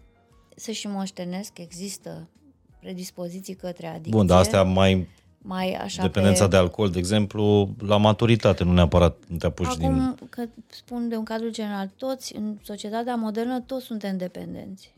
Toți suntem Evident. produsele unei societăți de consum care ne-a învățat de foarte de mici că fericirea constă în ce fac în exterior, ce primesc, cât acumulez, cât de validat sunt de alții. Unii suntem atât de nefericiți pe dinăuntru încât căutăm validări în substanțe mult mai puternice care ne dau stare de împlinire și de fericire. De exemplu, în America e o nebunie pentru că acești, uh, aceste medicamente care stimulează mintea să se concentreze mai bine, să dea randament, au devenit uh, uh, Regulă. regulă. Dacă copilul tău are nota 6 și poate să ia 8, primește Ritalin, rețetă. Pe rețetă. Acum, filtru pentru hei, nu e bine să te droghezi, se așează până în jurul vârstei de 11-12 ani. Ce faci? Cum te conectezi cu copilul? Ce vorbești cu el despre relații, despre toxicitatea relațiilor, despre stima de sine, despre cine ești tu pe dinăuntru? Cum te văd eu? Cum te-am ancorat eu din priviri ca părinte? Cum ți-am dat eu rădăcină pe emoția asta fundamentală? Hei, eu te plac, indiferent de câte chestii o să faci în viața ta, mm-hmm. de, indiferent de cât greșești, de, indiferent de ce notă iei. Te cert pentru ele sau avem mici fricțiuni, dar eu te plac, fundamental te plac, te văd, am privirea aia, întâlnirea aia din ochi cu copilul meu, care îmi dă o anumită intimitate cu el. Dar dacă eu sunt un părinte care n-am primit privirea asta de la părinții mei și n-am primit validare de la ei și n-am primit genul ăla de iubire rotundă, caldă, nici nu pot să o dau dacă n-am lucrat cu mine.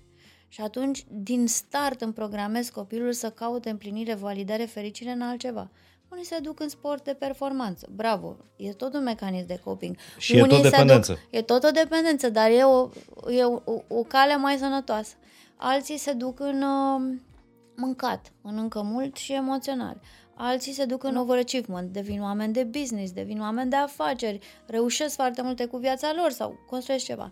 Există un tip de traumă pe care orice familie o dă copilului, care e la limita asta bună, în sensul că te ajută să cauți un plan cu viața ta, să reușești lucruri fără să te distrugi pe înăuntru. Și există tipuri de familii deconectate sau care își invalidează fără să realizeze. Nu mai zic de trauma activă, că îl bat, că îl abandonez, că vorbesc de trauma pasivă. Un părinte deconectat care nu se poate lega sufletește de copilul lui, care invalidează sentimentele, taci din gură că n-ai de ce să plângi, taci din gură acum, e, ce prostie mai e și asta sigur că el va căuta să se umple pe dinăuntru, să simtă căldura în relații, în sex, în pornografie, în mâncare, în beauty, fashion și așa mai departe. Păi, Toți adicția, suntem... Uh, adicțiile, majoritatea vin de la lipsa de, uh, de conexiune, dar tu, tu spui că până la 11 ani e baza. avem șansa da, să da.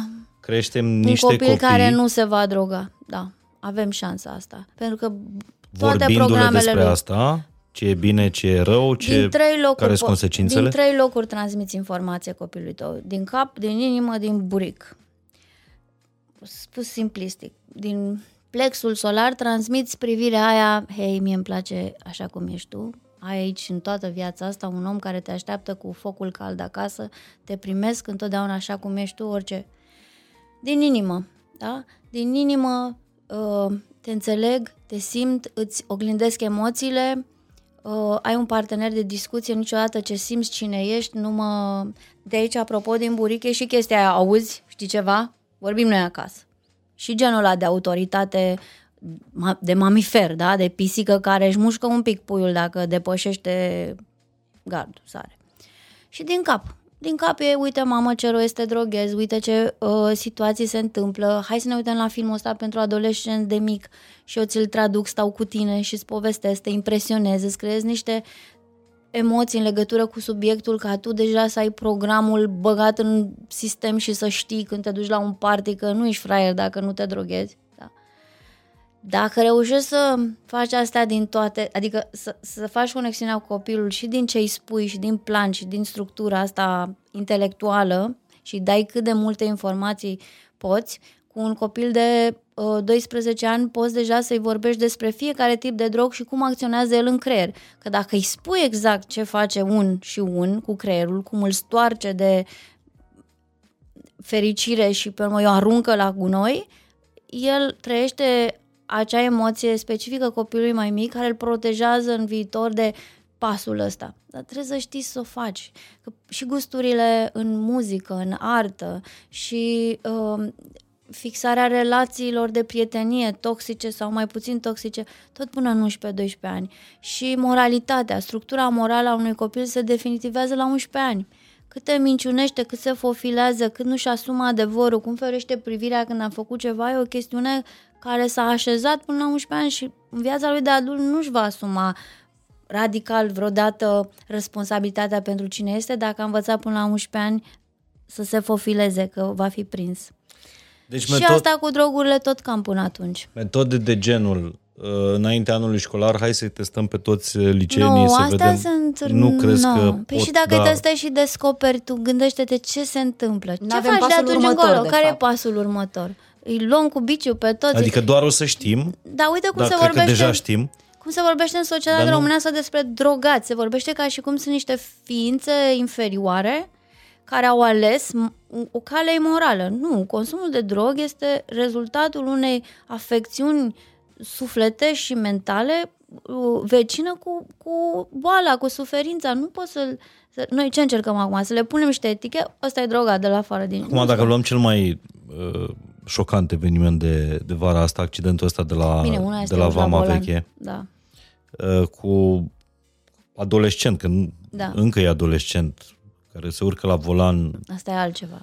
Și, și omoară doi alți adolescenți uh, pe, pe șosea. Acolo, dacă mergi pe, pe poveste, e multă lipsă de Să afecțiune ce din, suferință din familie. are copilul Și ăla. faptul da. că nu, probabil că nu i s-au pus limite. Atunci când dai unui copil de 18 ani o mașină foarte puternică, e clar că i-ai dat toată viața lui tot ce și-a dorit. L-ai nu setat a contat pentru- cât a costat telefonul, cât au costat încălțările și așa mai departe. Doar ca Copilul să-i ăsta e- faci pe plac? Exact. Exact, să-l mulțumești și să Este arăți acea, dragostea. acea iubire. E Da. o dovadă de iubire pentru că, de altfel, citeam în, în povestea asta a băiatului de la Vama Veche, tu spuneai că, dependent, mă rog, în momentul în care se apucă, tinerii trebuie tratați cu dragoste. Tai că să sună la poliție, să-l ia din, din casă pe el atunci când avea episoade uh, de genul ăsta. El nu-l trata cu, cu iubire. Iubirea Tatăl pentru probabil el era era la distanță, mașină, n-avea bani. de ales. Da, așa asocia iubirea cu obiecte. Dar să nu ne înțelegem greșit, el, el nu e scuzabil că s-a urcat la volan. E o boală că consumă droguri, e o boală a sufletului, a neiubirii, a abandonului, a fost abandonat de părinți, suplinită iubirea cu obiecte, asta e foarte traumatic. Dar una e una și alta e să te urci la volan și să fii un potențial... Uh, mai că ei sunt la o vârstă la care nu au, n-au discernământ dacă sunt Și dacă ești într-un anturaj în care toată lumea face treaba asta și doar treaba asta crezi tu că te va valida în ochii celorlalți, este, pentru copilul ăla e, pare a fi singura cale. Tu ce frici ai, uh, Uite, Simona? asta este una dintre frici. Asta este una dintre frici, apoi uh, uh, mi-e teamă să nu creadă că li se cuvine totul uh-huh. pe lumea asta. Uh, am avut un episod uh, acum câteva luni legat de treaba asta care ne-a dus pe noi la decizia să nu mai expunem copiii în social media. Uh, ne-am întâlnit, eram cu Ana, m-am întâlnit cu o doamnă și s-a alergat așa spre copil și a spus Wow, Ana, de când îmi doream să te cunosc. Uh, și Ana a fost foarte uimită și m-a întrebat foarte mult, dar, dar de unde mă știe? De unde mă, de unde mă cunoaște? Dar de ce îmi știa numele? Și a preocupat-o foarte, foarte tare și am ajuns acasă și am crezut că a uitat. Ei, i-am explicat, eu probabil pe Facebook, mama, și am ajuns acasă și am surprins o discuție între ea și Vlad.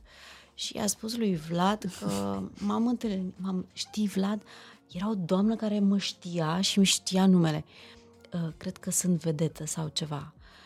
Și a fost momentul în care am simțit un declic și am vorbit cu Răzvan și am povestit și ne-am zis ok, stop, ok, am făcut șase ani treaba asta, cum facem noi toți. E un soi de a ne mândri cu mm-hmm. copiii noștri. Uh, dar nu e ok ca ea să înțeleagă mesajul acesta, că ea că o cunoaște cineva și că e vedetă, că nu vreau să-i transmit lucrul ăsta, că ea e vedetă, că nici eu nu sunt vedetă. Faptul că profesia mea e în zona asta care presupune expunere este altceva. Și cred că e mai sănătos în momentul ăsta, cât ei nu au această posibilitate de a alege și de a înțelege foarte bine, ca ei să fie Ana și Vlad și atât. De altfel, cumva, uite, uh, am tot citit că e o dezbatere în Franța apropo de parenting. Ei vor să îi ducă pe părinți să înțeleagă că poate că ar fi bine să nu mai postăm imagini cu copii, dar din altă perspectivă.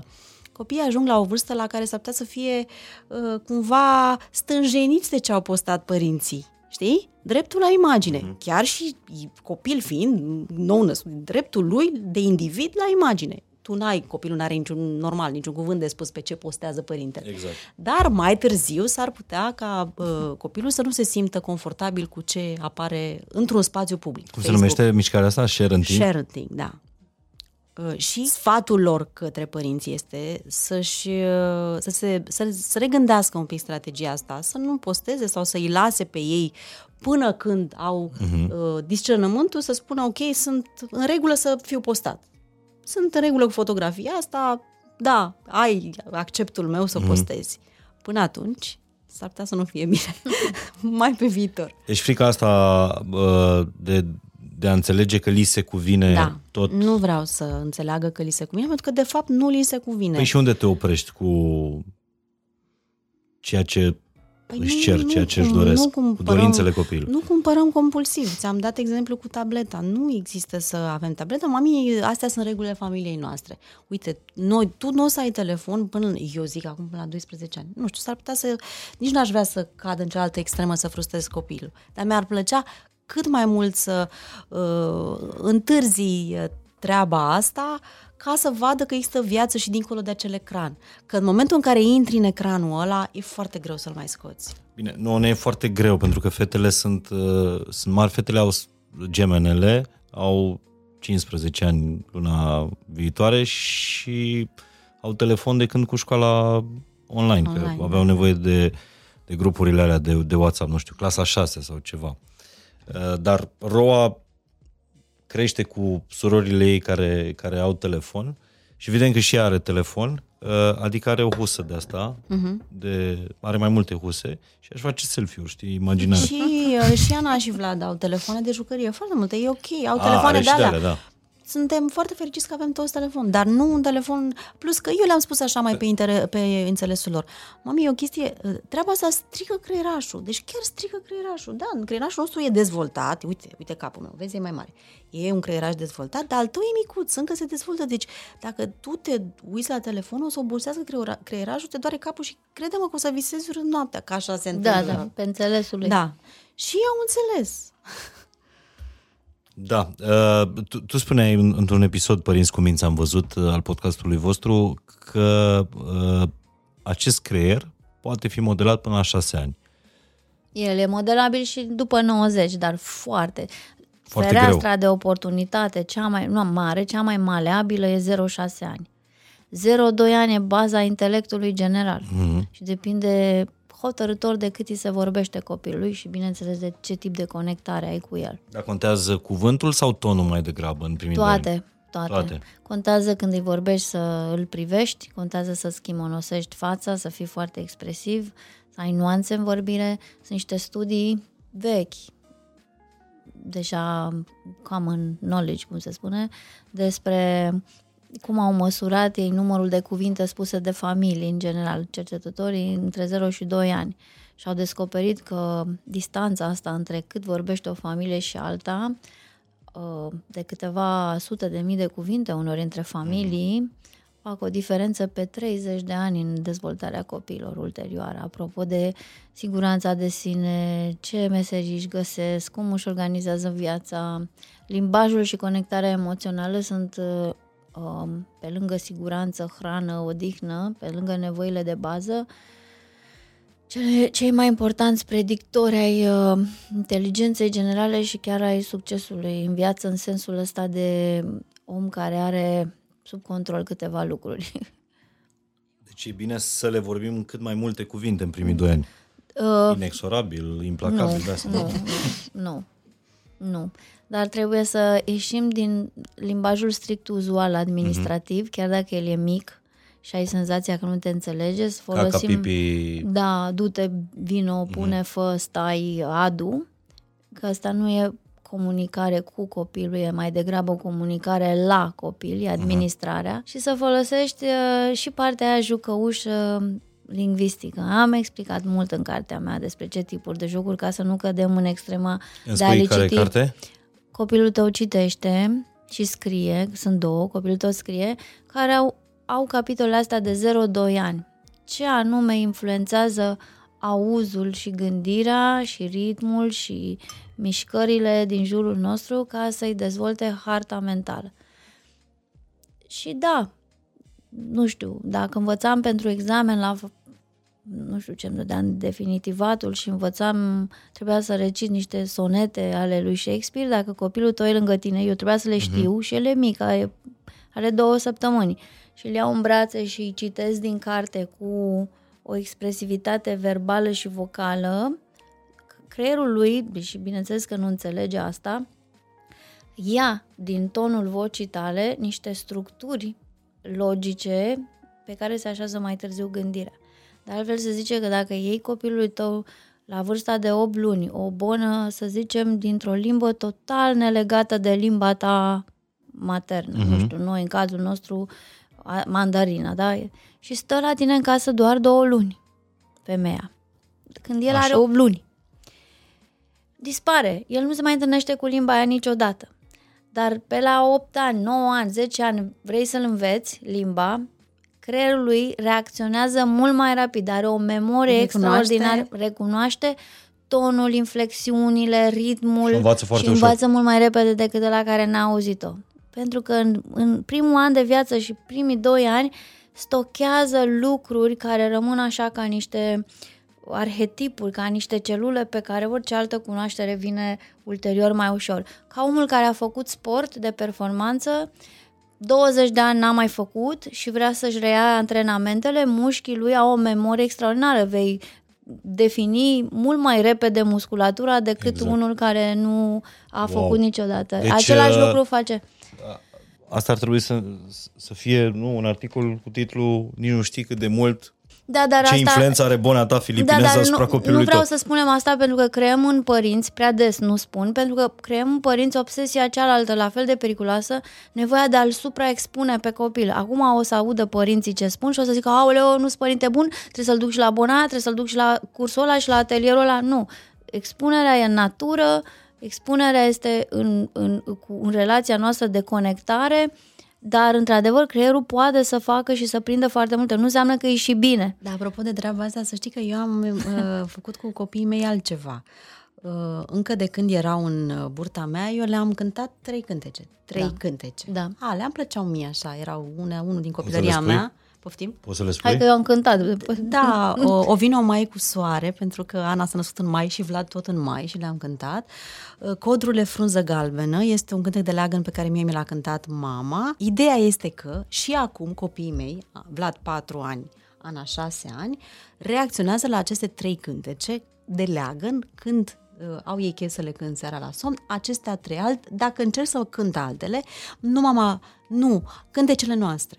Și sunt cântecele celea pe care eu le cântam când eram însărcinată cu ei. Asta e mai degrabă nevoia de siguranță, nu?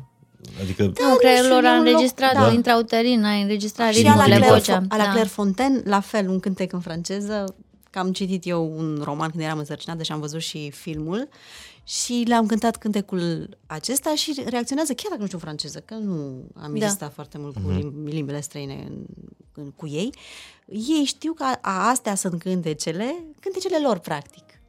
Deci atât de modelabil sunt, uh, sunt copiii, cel puțin în primii șase ani și cu atât mai mult în primii doi ani, da, cum se spunea cheamă Oana. vârsta de grație, anii de grație, 06 uh, sunt.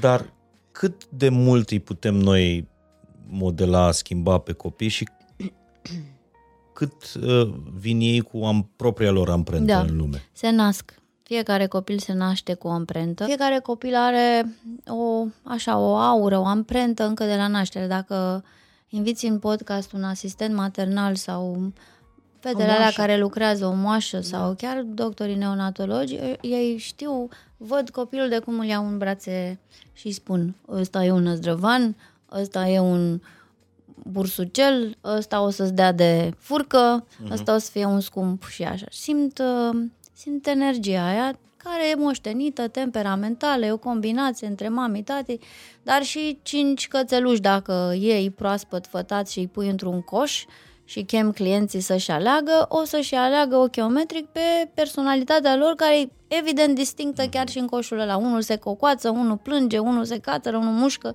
știi? Deci toată natura, cred că vine pe lume, natura animală, umană, cu amprentă. Și au niște predispoziții. Ne naștem uh, clar cu anumite zone, să zicem așa, simpliste ale minții, ale creierului mai relaxate, mai dezvoltate, altele mai închise. Se nasc copii cu predispoziții pentru inteligența verbală, cu achiziții verbale, gata, gata să ia, sau copii cu inteligență vizual-spațială și de orientare, copii cu uh, abilitate motrică fină extraordinară sau copii deloc, fără abilități motrice, fără coordonare. Din diverse motive, ține mult și de ce se întâmplă în cele câteva luni în, în utero, dar sunt și chestiuni transgeneraționale, moștenite și așa mai departe. Rolul școlii este să depisteze până în jurul vârstei de 90 ani ce lucruri le vin natural și ce lucruri nu le place să facă. Pe acelea pe care nu le place lor să le facă, pe acelea trebuie să le împingem câte puțin, câte puțin pe masa lor până în 10 ani, ca abilități de viață, pentru că e atât de mare neuroplasticitatea, încât și pe un copil care nu-i place să deseneze, pot să-l conving până la 6 ani să deseneze foarte frumos. Și poate să ajungă un pictor nu, nu, nu neapărat, nu, nu deși dacă îmi pun tot targetul pe asta, că sunt și părinți care fac asta, vreau să-l fac pe ăsta tenismen sau vreau să-l fac pe ăsta uh, mare pictor, pot să confecționez o realitate falsă despre el. Dar pot să influențez foarte mult dezvoltarea și dacă el va deveni un matematician foarte bun care are abilități înalte de mic pentru numere, va fi cu atât mai bun și mai creativ dacă a pictat și a desenat în tinerețe. Sau dacă a integrat în anii aia, 6-10 mhm. ani, din mai multe bucăți de puzzle ale creierului, alea care erau mai micuțe. Da? Am o fetiță care se joacă, să zicem, toată ziua cu rochițe roz. E bine să-i împing mașinuțe, e bine să-i dau să se joace cu scripeți, e bine să-i dau să construiască chestiuni tehnice și inginerești, chiar Sau dacă ea nu are predispoziție dacă pentru nu are nicio predispoziție spre, nu știu, muzică, uh, e o greșeală să încerce niște lecții de pian? E absolut necesar. Până în ce vârstă? Uh, până în 8-9 ani. După, După aia 9 ani nu, nu mai poți nu mai are sens. Nu, dar nici mai are sens să-l forțezi. Dar copiii care n-au simț ritmic, care nu pot să urmărească bătăile tale de palmă, așa, sunt copiii care stau greu în uh, sarcini de tip procedural, pasul 1, pasul 2, pasul 3. Ritmul și învățarea ritmului e o chestiune intelectuală pe care o facem de la 3 ani la grădiniță, dimineața la cerc cu bețele. După un an de exersare și cu cei mai afoni sau aritmici copii, tot se sincronizează. Tot fiindcă e neuroplasticitate. Și copiii cu dificultăți de învățare, de regulă la școală, sau cu deficit de atenție și frichineală în bancă, au probleme în a reda un ritm simplu de la bătăile din palme.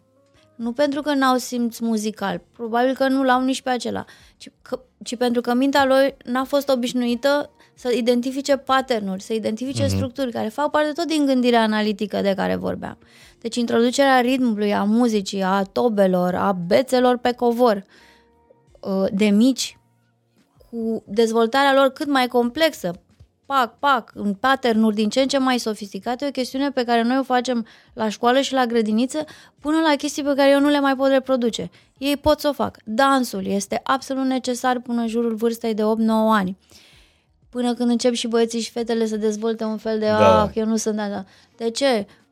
Foarte mulți, uh, să zicem, academicieni, medici de renume, ingineri, nu știu, oameni din, din meseriile astea de top, uneori își pierd creativitatea și intuiția fiindcă nu sunt conectați la corpul lor, fiindcă n-au făcut suficientă mișcare când erau copii, nu s-au exprimat, n-au găsit coordonare și fluență în mâini și în picioare. Adulții care dansează așa de parcă se da, dezmembrează? povestea Sir Ken Robinson că dacă te duci la o petrecere a academicienilor, uh, înnebunești, zici că sunt toți retarzi, că dansează mm, și deci ei sunt deconectați sunt deconectați de, de la corp. corpul lor și știm ce a produs asta în societate, supraintelectualizare. Și noi avem de suficiente exemple caragioase de oameni foarte educați în România care o dau rău cu bățul în baltă când își dau cu părerea despre ce se întâmplă în lume sau aici în România. Culmea, sunt oameni educați, inteligenți, cu diplome, cu doctorate, dar sunt atât de intelectualizați, că nu mai sunt conectați la emoție, la realitatea asta care Nu se sunt cu simte dincolo de picioarele pe cuvânt. pământ. Sunt în lumea asta absolut caragioasă, probabil că știți despre ce vorbesc, deși Mhm. uh-huh. au nu știu câte diplome și lumea zice, o, l-a prostit cartea. Nu l-a prostit cartea, s-a dus toată energia lui de la gât în sus și n-a mai învățat să simtă și să înțeleagă lumea de unde am zis. Deci cum păstrăm copiii conectați de corpul lor? Uh, Prin natură, joc în copaci, suficient joc pe cont propriu, și suficient uh, joc la alegere, muzică, sport, arte, dans. Noi facem asta, de exemplu, la școală foarte mult și părinții mă mai sună, "E, că am pierdem vremea să mai băgăm și noi niște Matematică. programare, niște robotică, că am văzut că la alte școli fac asta. E timp, este o vârstă în care unii pot face robotică.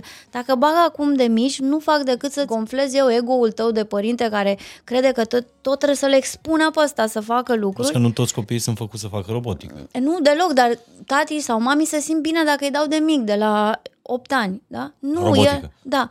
Lasă că are timp, dacă are mintea pregătită, vorbesc foarte serios, e o pandemie a nevoii astea părintești de a supraexpune copilul. Eu știu mulți care spun așa, Mm. Eu nu am avut posibilitatea, părinții mei nu m-au dat. Și uh, comparație, dar teama că eu pierd ceva. vreau să ofer Da, copilului da. meu tot No, ce n-am avut eu. Eu trebuie să-i dau dans. Dans lui Fimiu să fac, da, asta îi echilibrează uh, foarte mult din gândire și dacă el e un foarte bun mate. Avem copii supradotați pe matematică care, de exemplu, dacă calcă pe hanoracul unui copil uh, lăsat pe jos hanoracul, adică nu simt, nu văd că au călcat pe hanoracul, dar sunt bubuie de carte, sunt foarte inteligenți, rezolvă orice problemă. Ce fac? Îi dau lui acum la 9 ani mai multe probleme de matematică sau îl învăț să se conecteze cu hanoracul ăla de pe jos? Cum îl învăț? Spunându-i, a, nu-i frumos? Nu. Conectându-l întâi cu corpul lui, cu nevoile lui, cu emoțiile lui, ca să-l înțeleagă pe celălalt și ca să ridice hârtia sau hanoracul. Dar mami vrea mai multe probleme de matematică, să-l facă mai deștept. O să-l facă ridicol de Trimite deștept. la o oră de dans pe săptămână, nu? Dar voi ați Merg văzut noi ce la fericiți noi sunt obligatoriu. copiii când Da, dansează, da. când aud muzică. Ce fericiți sunt copiii când aud muzică, când dansează. Când... Da, mulți, mulți adu- există acum terapii de pentru femei, de exemplu, Mhm. de conectate de corpul lor, dar și de bărbați cu dans, cu belly dance, cu mișcare. Uh, uh, Zumba. Corpul este o inteligență uluitoare. De fapt, corpul este tot subconștientul nostru. Este mintea. Corpul este minte. Asta e doar o bucățică din minte. Noi nu gândim cu corpul, nu învățăm pe copii să gândească cu corpul, îi așezăm în bănci câteva ore pe zi, îi luăm la activități extracurriculare care presupun tot așezare în bănci și avem senzația că suntem părinți buni. Dar ce facem e să le sugem energia de la gât în sus, să își ia o diplomă și pe urmă ne întrebăm de ce consumă droguri, de ce sunt nefericiți, de ce cad în anturaje. Nu sunt conectați la cine sunt ei cu adevărat. Deci pericolul nu este că se face prea multă școală în România sau prea puțină școală. Se, sau la sunt noi se profesori- face dezorganizat, la noi se face și haotic. că nu se pune accent și pe uh, se- se pune accent doar pe partea asta de sus, Dar pe nici măcar pe asta nu o facem bine. deșteptăciune. Că nu, noi nu dăm nici măcar de aici în sus în mod relevant copiilor. Deci eu nu zic că la noi se face carte multă. La noi nu e aliniată programa și metoda profesorului cu etapele de vârstă ale copiilor. Noi facem ecuații cu o necunoscută la 7-8 ani, da? le cerem copiilor să facă exerciții cu termen necunoscut Mhm. și plusăm până îi dresăm să facă, dar ei nu înțeleg ce cu termenul ăla, nu înțeleg ideea de ecuație, nu înțeleg ideea de egalitate în ambele părți, de echivalența unor. Da, îi bombardăm cu asta. Pentru ce? Că arată mai bine și mai competent? Asta trebuie făcută mai târziu, dar nu la pragul ăsta de vârstă. Și atunci le ocupăm toată energia cu asta, deci academic avem senzația că facem mult, dar facem prost, mecanic, artificial și nu mai există timp și energie pentru ce are nevoie vârsta de șapte ani să facă. Dans, muzică, sport, libertate, joacă în natură, explorare, construcție, învățare cu corpul, modelare de concepte. La noi conceptele sunt doar cu creionul pe hârtie. Nu sunt, nu modelăm conceptul. Crezi că Oana o să ajungă într-o zi ministrul educației în România? Nu, Eu, niciodată uh, nu. Da, uh, hai, da, apropo de asta, e- noi ne-am cunoscut prin intermediul soților noștri care sunt prieteni și nu m-am apropiat foarte mult de ea pentru că, mă rog... Are aer de profesoară îngânfată. Da, da, nici, nici eu nu sunt genul care mă prietenesc foarte ușor, am nevoie de timp așa ca să cunosc un om. Dar uh, o admiram foarte mult prin ceea ce scria pe Facebook, textele, analizele pe care le, făcu, le făcea despre învățământul românesc, despre educație, despre școală. Și i-am spus lui Răzvan, nu știu dacă ți-am spus vreodată, măi, Oana ar trebui să fie ministrul învățământului în România, pentru că este un om care vine din pântecul sistemului. Deci omul ăsta a, a făcut o școală, știe exact cu ce se mănâncă, știe ce e bine, ce e rău, un om care știe ce înseamnă învățământ, știe ce înseamnă școală. Ei, și dacă pui un om ca Oana în fruntea învățământului românesc, am azi, dai seama că o să protestez să zică că nu, nu, nu, dar de-abia atunci cred că se vor putea schimba lucrurile. Da, trebuie să-i dai și niște ani. Da, asta Pentru zic că dacă te uiți, uh, cred că media uh, unui ministru e de vreo șase luni în România. Da, și ca să ajungi acolo, nu, ca să, să zicem că transform sistemul de educație în România, nu e suficient să cunoști ca mine realitatea de la firul ierbii, trebuie să fii un foarte bun administrator și foarte un abil politician. Corect. În România, ca să împingi reforme, trebuie să te bați Din cu păcate, e o funcție sindicate, politică. cu oameni. Da, deci asta e o iluzie că un om care știe poate Dar să transforme. Au Nu. fost și foarte mulți oameni care n-au avut nicio legătură cu învățământul, puși acolo Da, ei și... să ne ieșit cel mai bine, pentru că ăștia care nu știu mor fericiți cum să... Dar eu cred și în schimbare, chiar- sigur, nu se poate face o reformă dacă nu există uh, o schimbare de sus în jos, Nu se poate. dar eu cred și în schimbarea asta de, de jos în sus. Știu o mulțime de școli, eu am o fostă Da. colegă de clasă care are o, o școală privată în, uh, în Baia Mare, Flavia? Flavia, da. Da, E, suntem prieteni. am, am fost cei mai buni prieteni în, Da. în, în liceu și știu ce a făcut acolo Da, din cu școala foarte aia. mult suflet și pasiune. Da. Și cred că, cred că trebuie și noi, părinții, să ne setăm un pic așteptările. Că dacă nu am mai pune atâta presiune pe școală, pe dascăli, pe toată lumea de acolo, din mediul acela, poate ar fi mai ușor. Uh, am schimbat grădinița lui Vlad și la întâlnirea cu educatoarele, la finalul discuției, uh, m-au întrebat ce așteptări am de la parcursul lui în grădiniță. Și m-am gândit așa și am zis, păi are patru ani și singura mea așteptare e ca el să fie fericit. Nu am altă așteptare. Ce vine peste? Nu știu, poate că o să învețe să uh, scrie uh, cifrele, o să știe o poezie, o să știe câteva cuvinte în engleză, a, asta e bonus. Dar dacă el e fericit și noi suntem fericiți. Și atunci ce e cel mai important să le creștem uh, uh, copiilor? Inteligența emoțională, spun unii. Să fie deștept, spun alții. Uh, să fie adaptabil. Uh, să fie puternic. Ce e cel mai important să le creștem în timpurile astea schimbătoare? Peste copiilor? tot în lume acum, uh, îți dau unul din standarde, nu e singurul. Ca le spuneam astăzi și copiilor de la noi de gimnaziu.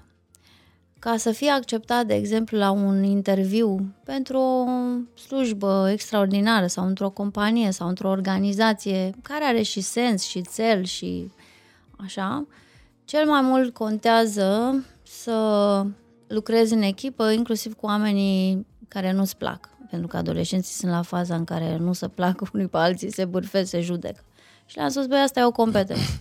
A doua mare chestiune este gândirea critică. Îmi povestea o mamă dintr-o multinațională aici în România că au făcut un interviu pentru noi angajați cu bordul din afară, din altă țară, olandez, parcă, și pe hârtie și la testare, ăștia care s-au prezentat la interviu erau extraordinari, dar îi respingeau pe toți, olandezi. Nu aveau gândire critică. Nu gândeau un termen de inițiativă, de analiza lor personală asupra situației, dădeau răspunsul standard stereotip de elev care a învățat bine la liceu și la facultate pentru nota 10. Deci dacă ar fi să o luăm în termeni strict tehnici, așa, ce te duce acum în viață? Uite cum e fimea, că e la facultate în afară. Ce o să-i asigure ei? Un job. Vor, nu vorbesc acum de fericirea interioară, vorbesc de securitatea financiară și relevanța ta ca rol. Asta, conexiunea, relațiile și capacitatea de a te conecta la oameni pe bune și de a colabora și a lucra cu oricine și gândirea critică, care se formează tot așa de foarte de mic. Ce te mai duce în viața mai departe e sentimentul ăsta că eu am cu mine o voce interioară, un, un, un loc unde tot mă verific în interior eu cu mine. N-am, uh, nu sunt singur niciodată. Eu sunt bine cu mine, nu orice ar fi, că trăiesc și tristeți și nesiguranțe și trădări, dar în mijlocul iureșului eu știu să mă întorc la mine, să mă centrez un pic și să știu uh, că e acolo o instanță interioară pe care unii o numesc suflet, Dumnezeu, univers, inteligență sine. cosmică, sine. Există această inteligență, vine din interior și trebuie să știi să o cauți. Deci fără un, o relație spirituală cu lumea din interior, din exterior către interior, nu mai supraviețuiești în lumea de azi. Te nevrozezi, consumi droguri, cauți, te simți singur, neîmplinit. Deci cred că e momentul să spunem pe față că nu pot copiii noștri să mai supraviețuiască doar pe ideea ai luat 10, ai o diplomă, mergi mai departe, ești fericit, că el nu e fericit. Poate să fie foarte realizat și pe dinăuntru să se simtă uh, din ce în ce mai gol. Deci fără o dimensiune spirituală de relație, cum vrei tu cu lumea, pe care ar trebui să o dea și literatura, și școala, și modelele din viața copilului tău, nu mai supraviețuiești. Noi, ca oameni, nu cred că rezistăm ritmul muncii uh-huh. noastre fără niște momente de check-in, așa, cu noi înșine. Și al treilea lucru care contează e să simțim fiecare dintre noi că avem la bază, la vatră, în viața noastră, un om care ne vede așa cum suntem. Adică și care ne acceptă și care, de la care acceptăm orice tip de discuție, observație, spunea nu știu cine, un om cu care poți să vorbești și de pe wc dacă vrei să-l suni. Asta poate să fie partenerul tău de, de viață, poate să fie Oricine. mamă, tată, Ai nevoie soră. de o ancoră. Fără o ancoră ă, nu poți. Natura umană este programată să își dea validare de sine, să plece, să călătorească, să cuteze, să-și expandeze creierul, să pună energie dacă are o ancoră. Și nu e suficient numai cea din sine, eu cu mine și cu Dumnezeu, îți trebuie neapărat Uh, și un om în viața ta pe care trebuie să-l atragi, să-l cauți, nu neapărat de sex opus sau de o relație de iubire, poate să fie o prietenă, o bunică, uh-huh. poate să fie murit bunica, dar dacă ea te-a ancorat, ea există încă în spiritul tău. Sunt uh, părinți cu care vorbești și îmi spun că eu n-am primit de la mama și la tata genul ăla de iubire de care zici, dar știu că bunica mi-a dat-o și pentru că ea m-a privit într-un anumit fel și eu acum în situațiile mele de criză, de suferință, de îndoială, recuperez cumva în mintea mea privirea bunicii și îmi dau reboot, mă relansez. Hmm. Fără ancora aia nu există oricât de mult ai realiza în viața ta și probabil că fiecare dintre voi știți acum cine e omul ăla. Deci, să-i pregătim pentru viață, viața e dură, uh, să le dezvoltăm gândirea critică, să-i apropiem pe copii de sinele lor, să avem grijă de spiritul lor și să învățăm să să trăiască în relații, în relații da, da, sănătoase. Să, să, să lege relații. De asta toate universitățile din lume acum, apropo de faptul că noi nu suntem în top universităților cu ale noastre din România. Vorbim de o mie de universități. De o mie, nu de așa.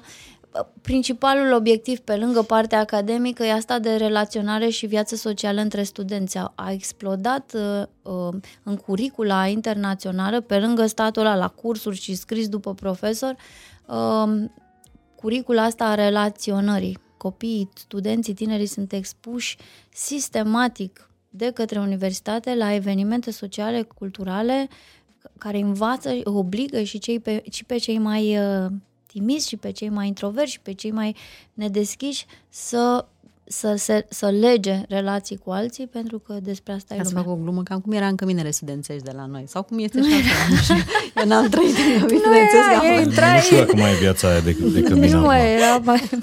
Uh, și aș mai, fin... aș mai spune rog. ceva. Iubirea. Iubirea necondiționată. Eu asta le spun, chiar dacă sunt mici. Că mă mai întreabă, da, te-ai supărat? Că nu știu ce a fost și dacă mă mai iubești. Nu are legătură. Tu poți să faci orice boacă faci, iubirea nu se schimbă. Iubirea e acolo toată viața. Da, asta e privirea, aia e ancora. Da. Pe care unii dintre noi nu știm să o dăm cu cele mai bune intenții. Dar poți să-mi zici, Simona, că n-ai văzut ultima oară un copil fericit? Păi, uite în weekend că ți-am povestit um, jocul ăsta al lor, știi? Mi-a, pur și simplu m-a pe nisip și mă uitam la ei.